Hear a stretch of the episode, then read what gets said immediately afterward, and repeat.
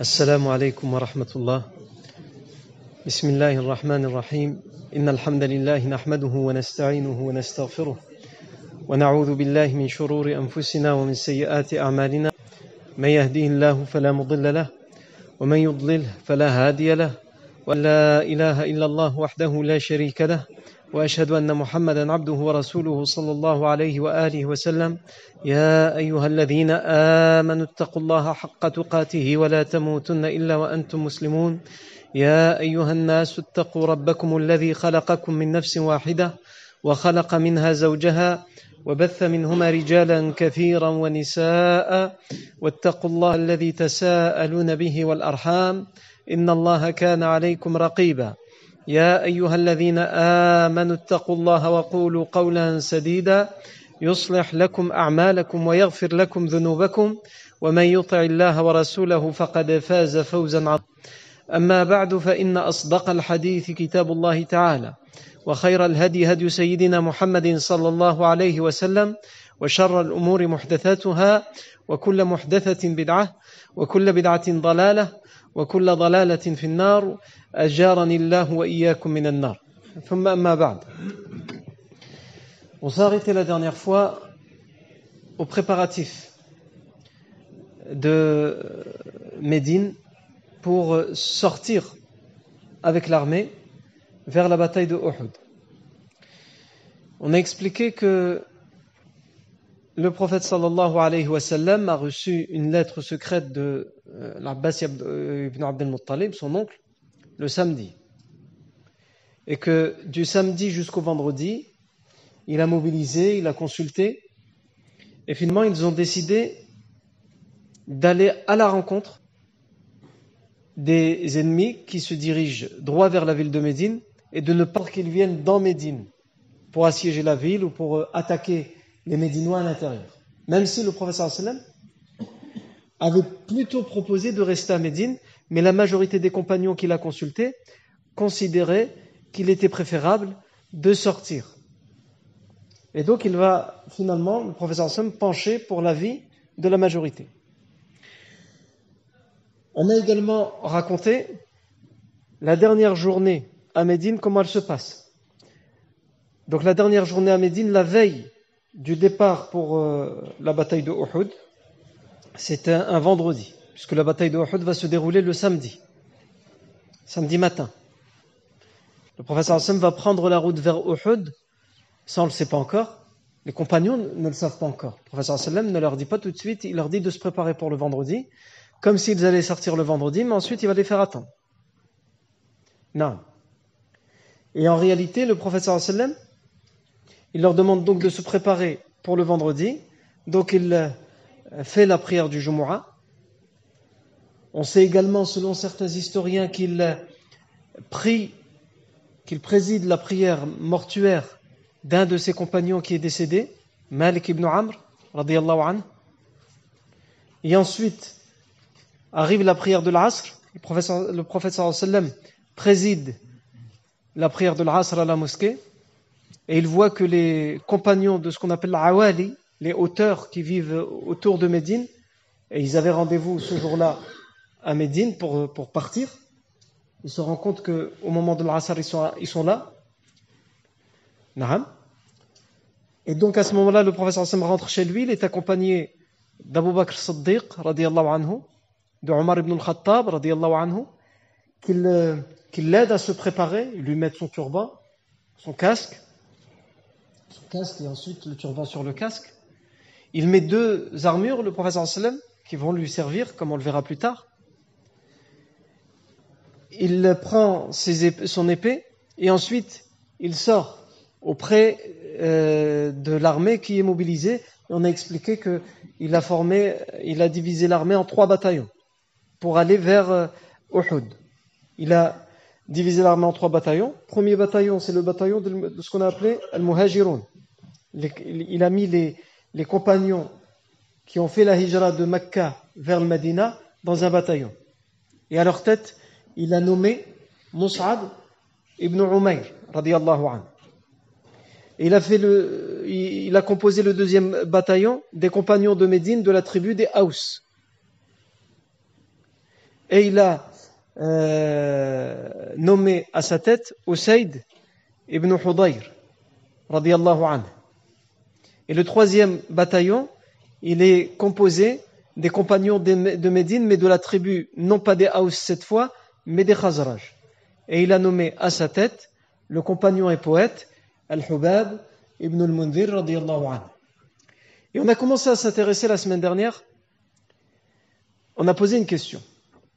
On a dit, on a souvent l'habitude, quand on étudie succinctement la vie du prophète sallam, de dire voilà, le professeur Hassan est sorti avec l'armée, ils sont partis à Uhud, et ensuite on s'arrête bien sur les détails de la bataille de Uhud, et ensuite on passe à autre chose. Et nous, on voulait s'intéresser, puisque l'objectif aussi de notre façon de faire dans l'étude de la vie du professeur Hassan, c'est d'aller dans le détail. Pourquoi d'aller dans le détail Pour voir comment aussi les, gens vivent ces événements qui sont devenus pour nous des événements historiques? Donc on va raconter une bataille comme on, raconte, on raconterait n'importe quelle bataille, dans n'importe quelle histoire de n'importe quelle autre civilisation. Mais nous, ce qui nous intéresse aussi, c'est de, s'intéresser aux familles, aux individus, pour voir en parallèle, dans leur vie familiale, dans leur individuel, la, vie ne s'est pas arrêtée. Et on s'est intéressé d'abord à la famille de Malik ibn Amr. C'est des gens qui sont impactés par la menace qui se dirige vers Médine, cette famille, la famille de Malik ibn Amr, radiallahu anhu. Et donc qui eux aussi sont mobilisés et qui s'inquiètent de ce qui va advenir de leur ville, de leur famille. Et en même temps, ce jour-là, le dernier jour à Médine, c'est le jour où il y a la janaza de leur père, Malik ibn Amr. Voilà aussi comment éprouve, comment Allah Azzawajal éprouve ses fidèles serviteurs, ses adorateurs. Ils sont impactés par l'épreuve qui impacte et qui atteint toute la ville de Médine, par l'attaque imminente de euh, euh, la ville par les idolâtres, et d'un autre côté, ils sont aussi éprouvés et impactés par la, mort de leur père Malik ibn Amr. Ensuite, on s'est intéressé à Hamdallah ibn Abi Amir, anhu. Et on a dit, Hamdallah ibn Abi Amir, lui, c'est, il est impacté par cette épreuve collective, comme tout le monde. Mais lui, en parallèle, il n'était pas, pas en train de vivre un événement triste, on a essayé de prendre différents exemples. Évidemment, on ne va pas faire toutes les, demeures de Médine, sinon on n'a pas fini. on a pris l'exemple d'un décès ce jour-là, et on prend l'exemple d'un mariage aussi ce jour-là. C'est le mariage de Hamdallah ibn Abi Amir. Et ibn Abi Amir, alors que c'est son mariage, et alors que cette nuit-là, ce sera sa nuit de noces, quand il va entendre pendant la nuit que c'est tout, l'armée part, il va partir sans avoir eu le temps de se laver, de faire euh, les ablutions majeures. Et donc il va partir en état de pollution nocturne, en état de janaba, et il va tomber en martyr dans la, bataille de Uhud. Et il sera surnommé par le professeur sallam Rasilul Malaika, celui qui a été lavé par les anges. Rasilul Malaika. Non. Qu'est-ce qui se passe dans la tête de ces gens? Quel degré de foi et de détermination ils ont atteint? Et d'ailleurs, certains historiens disent que le prophète lui avait donné la permission de rester. toi, c'est ton mariage. on ne peut pas te faire ça. Reste. Entre guillemets, toi, tu n'es pas concerné par la guerre. Pas un jour comme aujourd'hui. Et pourtant, il ne se permet pas de prendre cette dérogation que lui a donnée le prophète Mohammed sallallahu alayhi wa, sallam.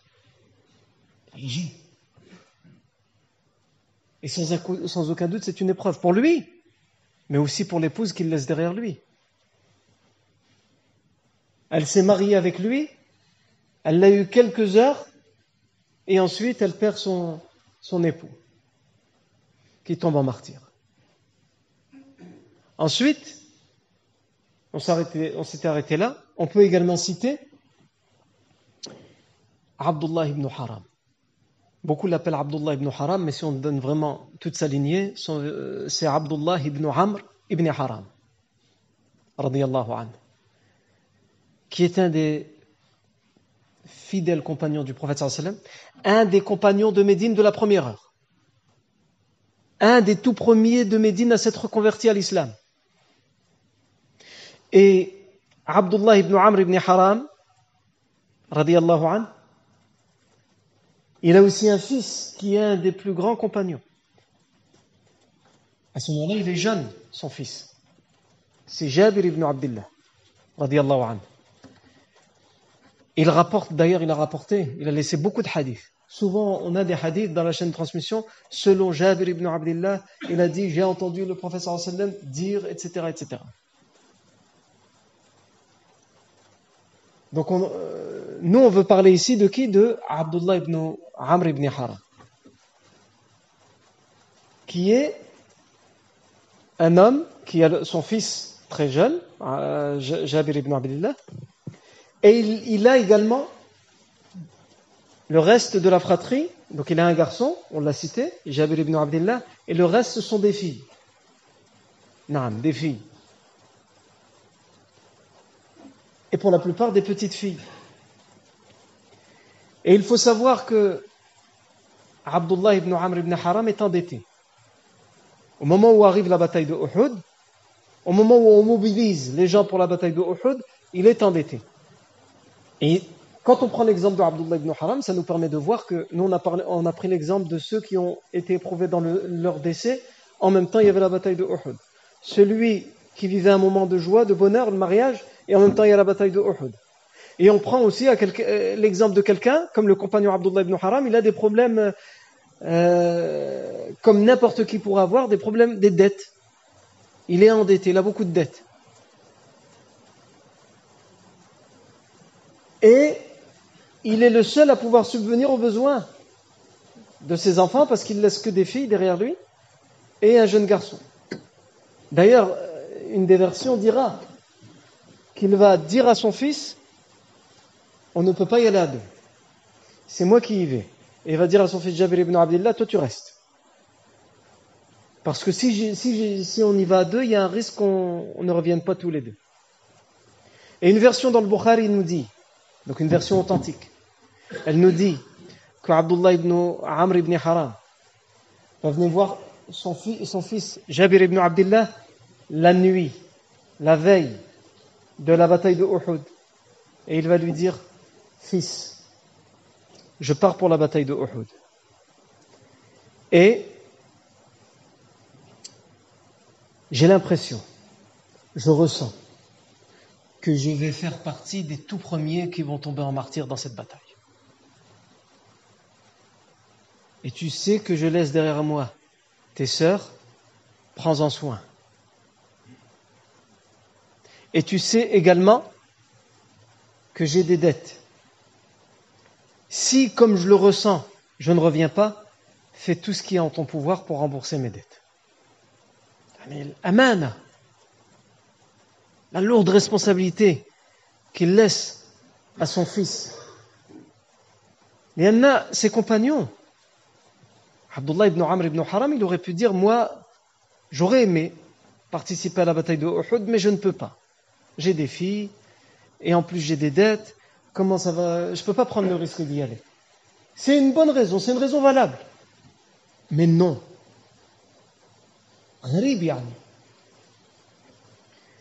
Et donc il, s'en va. Et d'ailleurs sur, sur, le chemin, mais ça je ne vais pas vous le raconter tout de suite, on le verra plus tard, lorsqu'il va y avoir une trahison, je ne vous dis pas plus de détails, mais il va y avoir une trahison, dans l'armée médinoise, il va avoir un rôle extrêmement important, mais un rôle bénéfique.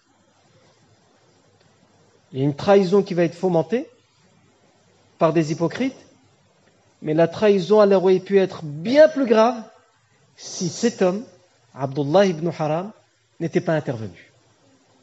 Ça, on le verra plus tard. Et donc, Qu'est-ce qu'on peut dire aussi à propos de Abdullah ibn, eh, ibn Amr ibn Haram radiallahu anhu? Et c'est son fils qui nous le raconte dans des versions authentiques. Il nous dit, déjà la, première version qu'on a citée, c'est quand il est venu le voir la veille, la nuit, et qu'il lui a dit, je pars et j'ai l'impression que je vais faire partie. Non. Et qu'est-ce qu'il nous dit, Jabir? Il nous dit, Dans cette version, mon père a été le premier à tomber en martyr à Uhud. Plusieurs musulmans, plusieurs compagnons vont mourir à Uhud, mais le premier, selon Jabir ibn Abdullah, c'est son père. Abdullah ibn Amr ibn Haram. Le premier à tomber en martyr, à mourir à la bataille de Uhud parmi les Médinois, parmi les compagnons, de, parmi les compagnons du prophète c'est lui. Le père de Jabir ibn Abdullah, c'est-à-dire Abdullah ibn Amr ibn Haram. Et dans une autre version authentique, il nous dit lui-même, donc son fils, Jabir ibn Abdullah, لما كان يوم أحد non, euh, avant, avant cette version, il y en a une autre, pour qu'on voit les choses de manière chronologique. Dans une version également authentique, le compagnon Jabir ibn Abdullah, il dit لقيني رسول الله صلى الله عليه وسلم يوما فقال لي يا جابر لما أراك منكسرا Un jour, le professeur sallam me croise après, juste après la bataille de Uhud. Et j'étais triste, affligé. Et le professeur sallam m'a dit, qu'ai-je à te voir ainsi, triste, abattu, munkasiran Il a toutes les bonnes raisons d'être abattu. Son père est mort en martyr et il lui a laissé une amana, ses sœurs, ses petites sœurs, et il lui a laissé des dettes. Donc il dit abi. Mon père est tombé en martyr. Et il m'a laissé des enfants et des dettes. Alors que lui, à l'époque, c'est encore un jeune homme. Il n'est même pas encore marié. Et j'ai déjà toutes les responsabilités de la vie qui m'accablent parce que mon père est tombé en martyr. Et là, le professeur lui dit Ne veux-tu pas que je t'annonce la bonne nouvelle de comment Allah a reçu, a rencontré ton père Il lui dit Bala ya Rasulallah, si au messager d'Allah, dis-moi. Il lui dit ما كلم الله أحدا قط إلا من وراء حجاب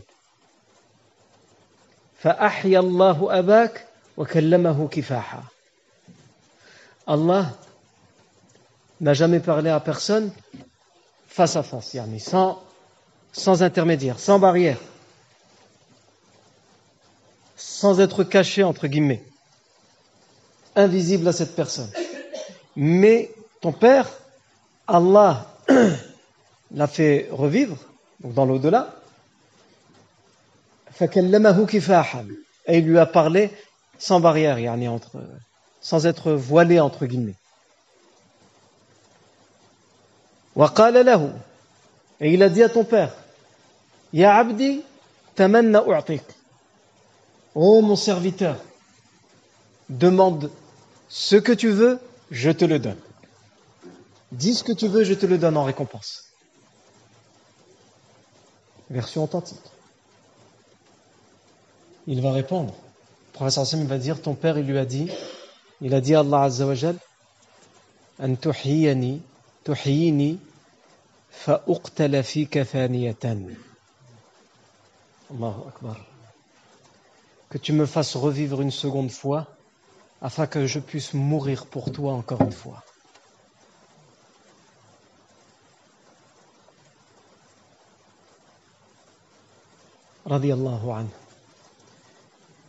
Il a donné ce qu'il a de plus précieux ce qu'il a de plus cher, la vie. Il a laissé derrière lui ses filles et ses dettes. Il aurait pu demander à ce que il fasse quelque chose pour ses filles, à ce qu'il fasse quelque chose pour ses dettes. Non. Il a demandé à pouvoir revivre encore ça, le fait de sacrifier ce qu'il a de plus précieux, sa vie, pour Allah Azza wa et pour la bonne cause.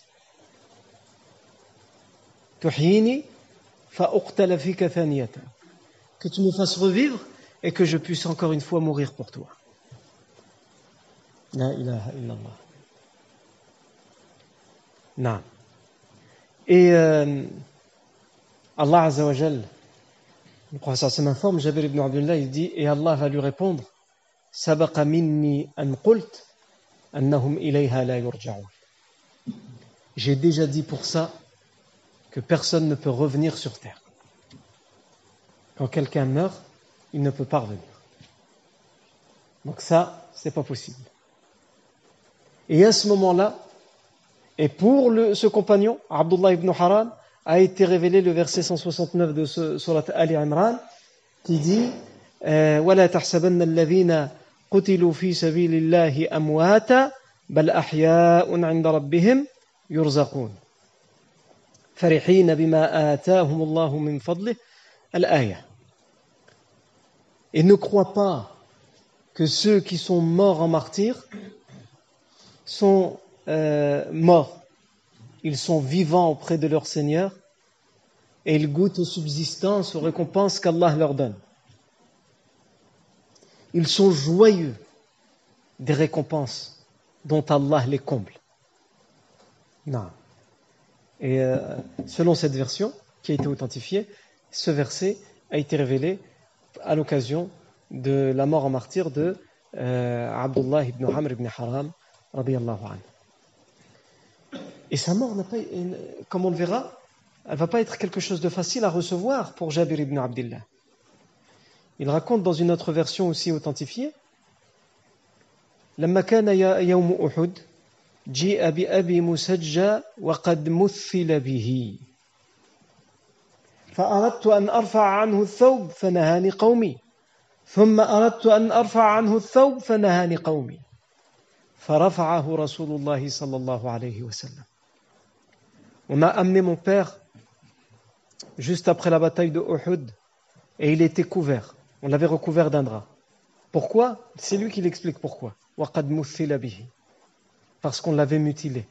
Il en comme on va le voir, les idolâtres, sur le champ de bataille, ils vont s'amuser à mutiler tous les corps des, euh, compagnons qui sont tombés en martyr. Puisque, comme ils ont la victoire, c'est eux qui, restent sur le champ de bataille après la bataille de Uhud, pendant que les compagnons, comme on le verra, ils seront sur la montagne de Uhud, et ils vont euh, s'amuser à mutiler les corps, et on verra comment.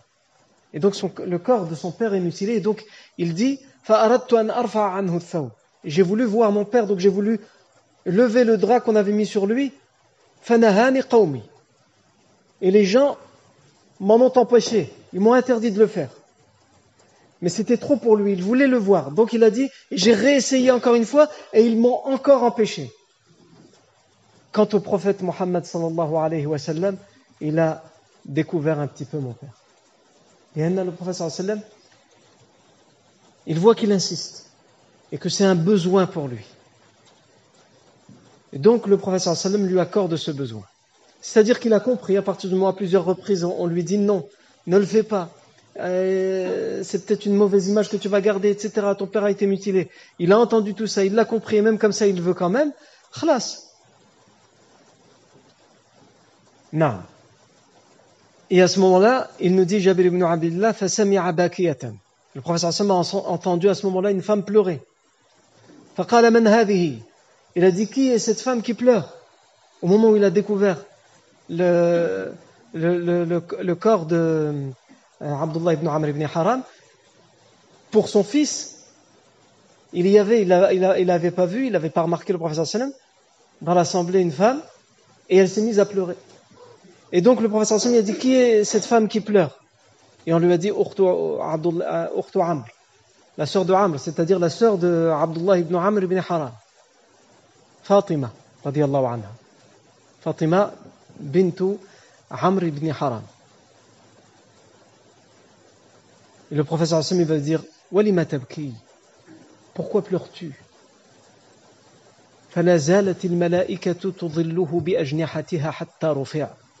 Sache que les anges n'ont cessé de le recouvrir de leurs ailes jusqu'à ce que il soit transporté pour la janaza. Dans une autre version, euh, Jabir ibn Abdullah, anhu, toujours, il nous raconte que euh, quand on a ramené son père, il dit Je me suis mis à découvrir son euh, visage pour le voir et j'ai pleuré. Et les gens m'ont euh, refusé que je puisse faire ça, voir mon père, malgré qu'on l'avait mutilé, je voulais le voir. Ils ont refusé à ce que je puisse le voir. Quant au sallam, il ne m'a pas empêché de le faire. Donc ça rejoint, ces deux versions se rejoignent. Et le prophète sallam ne m'a pas empêché, il ne, me l'a pas interdit. Il dit Fatima et ma tante Fatima, donc la sœur de son père, Abdullah ibn Amr ibn Haram, elle s'est mise à pleurer. فقال لها رسول الله صلى الله عليه وسلم تبكين أو لا تبكين pleure ou ne pleure pas فإن الملا فلا زالت الملائكة تظله بأجنحتها حتى رفعتموه que tu pleures ou que tu ne pleures pas ça revient au même parce que les anges continuent de le couvrir de leurs ailes jusqu'à ce que vous le preniez pour l'enterrer Et on aura l'occasion de reparler de Abdullah ibn Amr ibn Haram, anhu, comme je vous ai dit, sur le chemin, lorsqu'ils vont prendre la route du chemin et qu'il va y avoir cette fameuse trahison, quel rôle il va jouer, quelle intervention il va, euh, avoir. Le dernier exemple qu'on peut prendre parmi toutes ces demeures de Médine, c'est l'exemple de quelqu'un qui était un proche de Abdullah ibn Amr ibn Haram, son beau-frère. C'est le compagnon Amr ibn al-Jamouh, radiyallahu anhu. Amr ibn al-Jamouh, il est marié avec la sœur de Abdullah ibn euh, Amr ibn Haram. Amr ibn al-Jamouh, dont on va parler maintenant, il est marié avec la sœur du compagnon dont on vient de finir de parler, Abdullah ibn Amr ibn Haram. Et donc ce compagnon, Amr ibn al-Jamouh, déjà pour se rappeler de qui est ce compagnon, c'est un euh, des compagnons les plus importants de Médine et il est le chef des Bani Salama. D'ailleurs, on, dit à son sujet qu'il a choisi d'être, on l'a choisi, on l'a désigné comme chef parce qu'il était connu pour être le plus généreux de la tribu. À un tel point qu'on raconte que lorsque quelqu'un venait lui demander quelque chose, il disait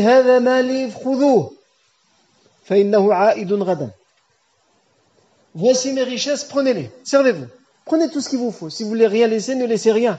De toute façon, ça va revenir demain. Agis. Regarde sa philosophie. Il y a les Picsou et les, Crésus. Euh, il n'y a pas un centime qui va partir. Les Anahad, le centime, si je le donne, je l'ai perdu à tout jamais. Il y en a, ils réfléchissent comme ça. Les avares. Et les généreux, comment ils réfléchissent? Eux, ils disent, comme euh, Amr ibn al-Jamouh an, prends ce que tu veux. De toute façon, je sais que ça va revenir demain. Yani, ça rentre, ça sort. C'est comme ça, l'argent. Agis. Et c'est vrai, fil. Quelqu'un qui est généreux, ça rentre, ça sort. Ça se vérifie. Par contre, celui qui est avare, il vérifiera aussi que lui, ça rentre pas, ça sort pas. En tout cas, ça sort surtout pas. Après, est-ce que ça rentre pas À vérifier. Ça rentre. Pour un radin, pour un avare, ça rentre. Mais quand tu lui demandes, et quand tu vois comment il vit, tu as l'impression qu'il n'y a absolument rien qui rentre. Les mêmes, hein, parce qu'il est tellement radin qu'il a toujours peur de perdre quelque chose. Donc il ne, se fait il ne se fait pas plaisir. Il ne fait pas plaisir aux gens qui sont autour de lui. Et donc certes, il amasse, il stocke. Quand il regarde le compte, ah, mais quand tu le regardes comment il vit le mode de vie, ah. donc au final, est-ce que vraiment ça rentre? À propos de qui tu peux dire que vraiment ça rentre? Quelqu'un qui les utilise dans le bien, dans le halal, qui se fait plaisir à lui, qui fait plaisir à ses enfants, à ses proches, et alhamdulillah. Donc en, en, ce sens, on peut dire que d'abord ça sort pas parce qu'il a avare, donc il ne laisse rien sortir, et au final ça rentre pas. Parce qu'il ne fait que stocker, il n'en profite pas. Ni lui, ni, ni les autres. Alors que le généreux, il a raison, comme le dit Amr ibn al-Jamouh, ça rentre, ça va revenir demain. Prenez-le, il va revenir demain. Gharib, yani, chauffe la, la philosophie. Pendant sa jahiliya, la, cause de sa conversion à l'islam, ses fils, il avait quatre fils, dont on va reparler d'ailleurs. Ses fils se sont convertis à l'islam avant lui. Et leur père était plus que convaincu que la véritable religion, c'était la religion des idolâtres, les statues, les idoles. Et d'ailleurs, il en était tellement convaincu qu'il avait personnellement une idole. Il y avait des gens qui avaient des idoles, euh, c'était une idole collective. Dans le village, dans la tribu, il y avait une idole, on allait autour de cette idole et on lui faisait des offrandes, etc. On adorait cette idole. Lui, il avait chez lui une idole, une statuette, qui s'appelait Manaf qu'il adorait, qu'il implorait, qu'il invoquait. Et ses fils, comme ils voyaient que leur père ne voulait rien entendre, et ils n'arrivaient pas à le convaincre, ils ont eu une idée. Ils étaient très jeunes. Et ils ont dit, on va attendre la nuit et on va, on va s'occuper de sa statue, de son idole. Ils ont pris la statue qui était vénérée, implorée par leur, par leur père, Manaf, et ils l'ont jeté dans une fosse où les gens de la tribu avaient l'habitude de jeter leurs ordures, les choses dont ils n'ont plus besoin, les, choses sales, etc., les, souillures. Ils les jetaient dans cette fosse. Une décharge. Et ils l'ont mis dans cette décharge. Au début, ils se sont dit, on va le jeter. On va le faire disparaître. Pour que notre père arrête. Parce qu'ils voyaient leur père se prosterner devant une statue. C'était trop pour eux. Et quand il euh, va se réveiller le matin, Amr ibn al-Jamouh, il va chercher son idole. Il ne la trouve pas. Et finalement, on va, la découvrir dans cette euh, fosse et on va lui dire, il y a ton idole qui est dans la fosse, dans la décharge. Et donc il va y aller, et donc elle est toute sale, elle a été souillée par les saletés, etc. Il la reprend, il la lave, il la nettoie, il la parfume et il la remet à sa place. Et il dit, je ne sais pas qui a fait ça. Mais c'est pas normal. Et il commence à avoir des doutes. Parce qu'il se dit, cette statue quand même, et ses fils l'aident à avoir ses doutes. Et il lui arrivait quoi à ta statue? Ah bon? Mais il ne s'est pas défendu. Parce que toi, tu lui demandes tous les jours qu'il t'aide. Mais est-ce qu'il s'est aidé lui-même déjà quand il, s'est retrouvé dans la fosse? Hein? C'est laissé faire. Bizarre quand même, hein? Pour un Dieu tout-puissant qu'on adore et qu'on vénère et qu'on implore. Et donc, il leur dit, bah, taisez-vous, blasphème. Mais ça commence, l'idée, commence à faire son chemin à l'intérieur de lui. Au début, il a du mal à l'admettre, mais à l'intérieur de lui, ça commence à... Et chaque nuit, ses fils réitéraient leur crime. Ils prenaient, ils se débrouillaient pour prendre la statue et la, jeter à, la décharge, à la fosse. Et donc c'était devenu une habitude, il l'a retrouvé là-bas. Elle disait, je ne sais pas qui fait ça, mais c'est pas normal. Et un jour, qu'est-ce qu'il décide de faire? Parce que là, l'idée, elle a vraiment fait son chemin. Elle dit, c'est pas normal, lui aussi, qu'il ne se défende pas. C'est un Dieu. Moi, je lui demande tous les jours de me défendre. J'ai l'impression qu'il le fait. Sinon, je lui demanderai pas, mais il n'est pas capable de se défendre lui-même. Peut-être parce qu'il n'a pas d'arme pour se défendre. Il prend une épée, c'était à ce point-là, Yann. Et il l'a mis autour de son cou, autour du cou de l'idole. Voilà. S'ils viennent, maintenant t'es armé.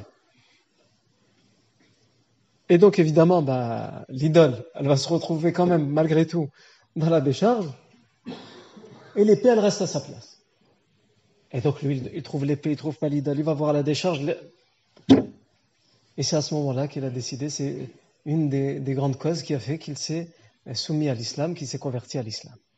Naam, Amr ibn al-Jamouh, radiyallahu anhu. Et Amr ibn al-Jamouh, au moment où arrive la bataille de Uhud, c'est un vieil homme, malade et qui boite. Il quoi Il boite. Il est vieux. Il est malade et il boite. Et toutes euh, les batailles qu'il y a eu avant ou les expéditions qu'il y a eu avant, à chaque fois, malgré sa vieillesse, malgré sa maladie, Malgré le fait qu'il boite, il voulait y aller. Et ses fils, il a quatre fils euh, adultes, en âge adulte, refusaient. Ils lui disaient non. T'es vieux, tu boites, t'es malade. C'est pas possible. Et il leur disait pourquoi?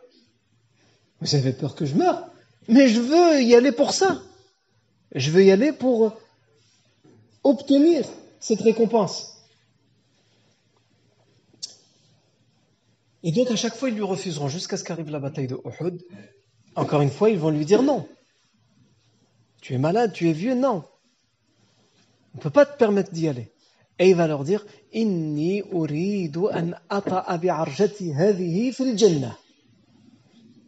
Je veux marcher en boitant dans le paradis comme je le fais sur terre.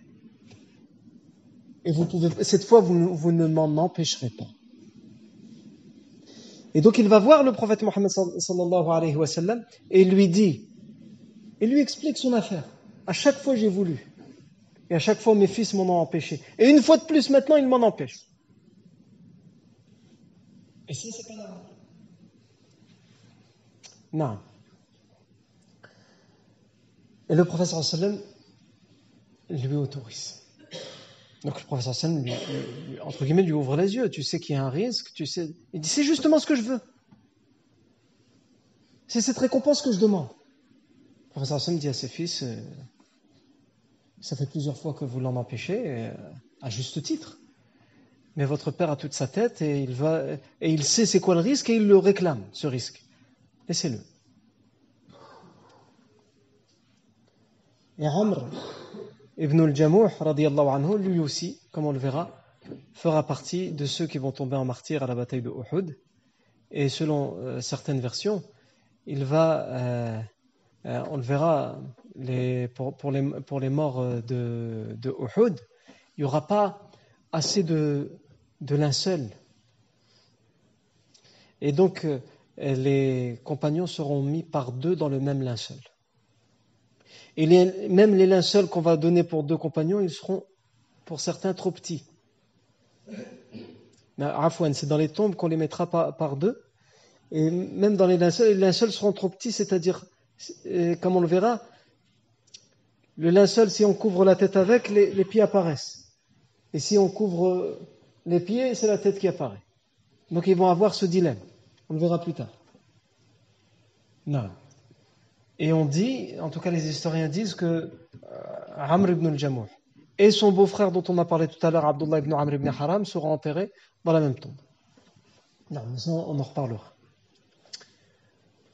Et on, s'arrête là pour les exemples sur les, demeures de Médine, les familles de Médine, comment ils, appréhendent tout ça, puisque on a dit c'était juste pour donner quelques exemples, mais c'est pour nous faire prendre conscience que lorsqu'on parle de cette mobilisation, etc., chacun a son histoire avec cette épreuve collective. C'est l'épreuve qui est la même pour tout le monde. Notre ville est, attaquée.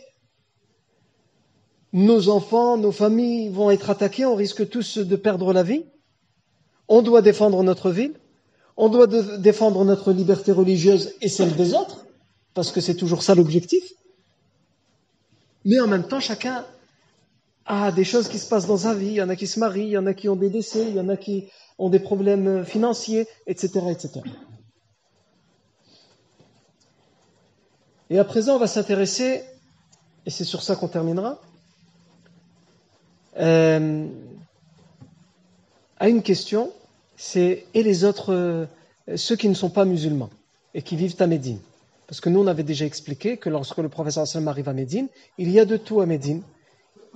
Il y a toute petite minorité chrétienne, il y a plusieurs tribus juives, il y a des musulmans de la Mecque et des musulmans de Médine, il y a des bédouins, il y a des idolâtres, et le professeur Hassan a mis en place des règles, des lois, qui font en sorte que tout le monde peut vivre dans cette ville cosmopolite, avec des cultures, des religions différentes. Et il a fait en sorte que, à partir de ces règles, chacun se respecte et chacun puisse vivre en paix et en harmonie. Et donc la question à laquelle on s'intéresse, c'est comment vont réagir les autres, en particulier les tribus juives, puisqu'ils ont des pactes d'alliance et de vie en harmonie avec le professeur sallam, et aussi ils ont un devoir de secours mutuel.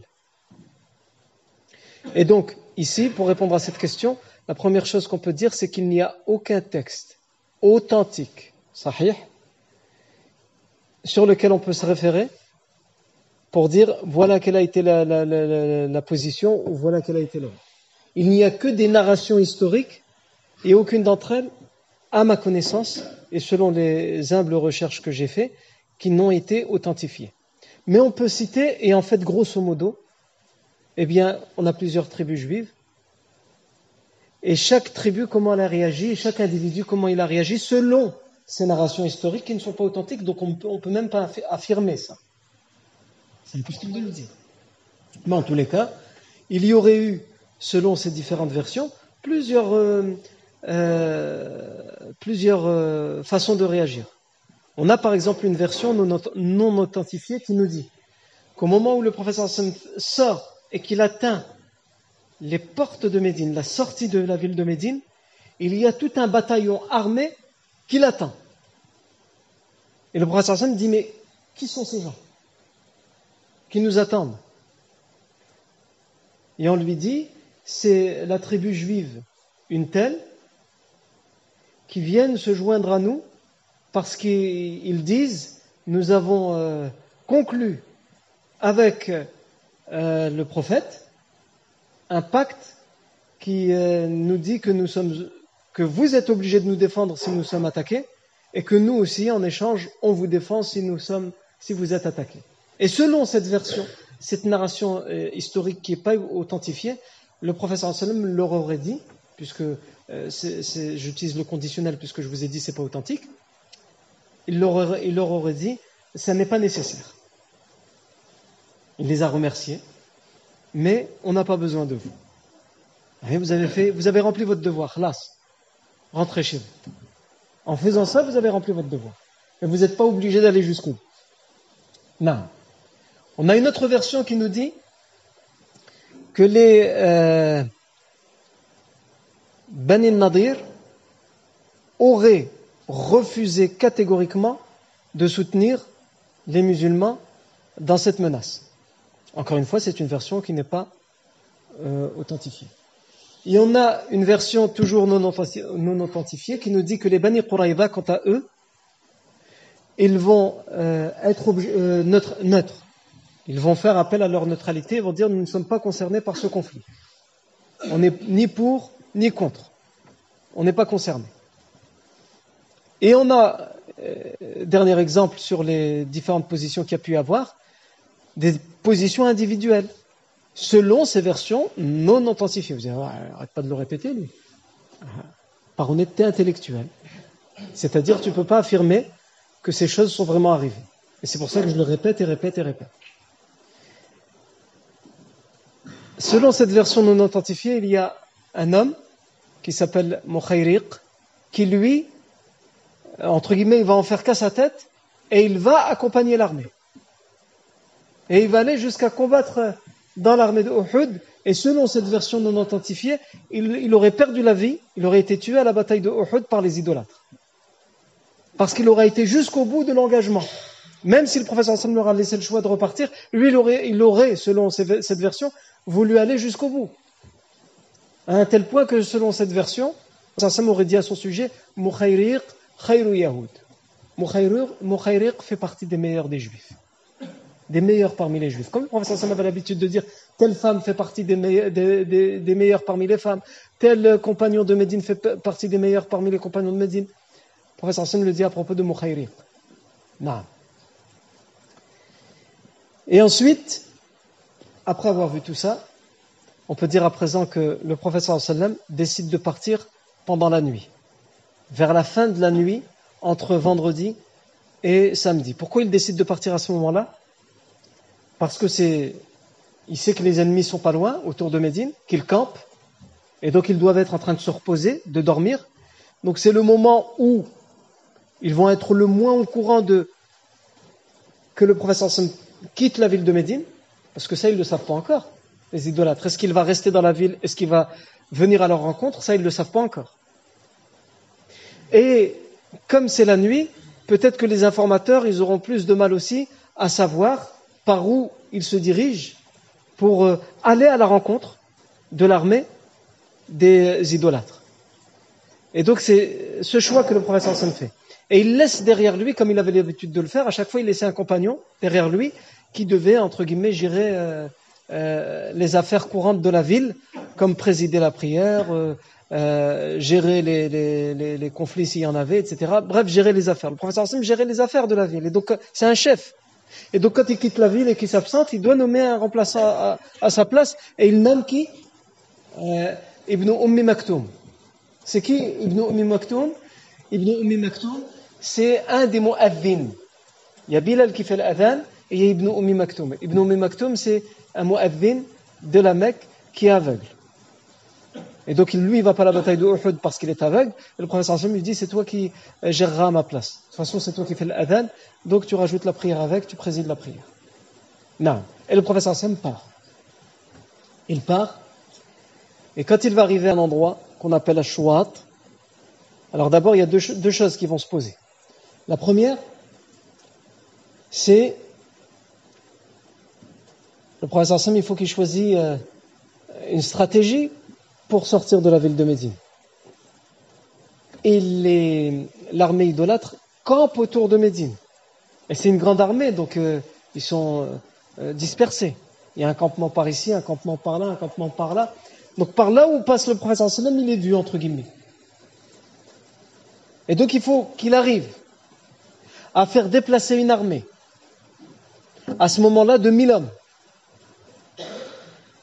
sans être remarqué par tous ces différents campements de l'armée idolâtre.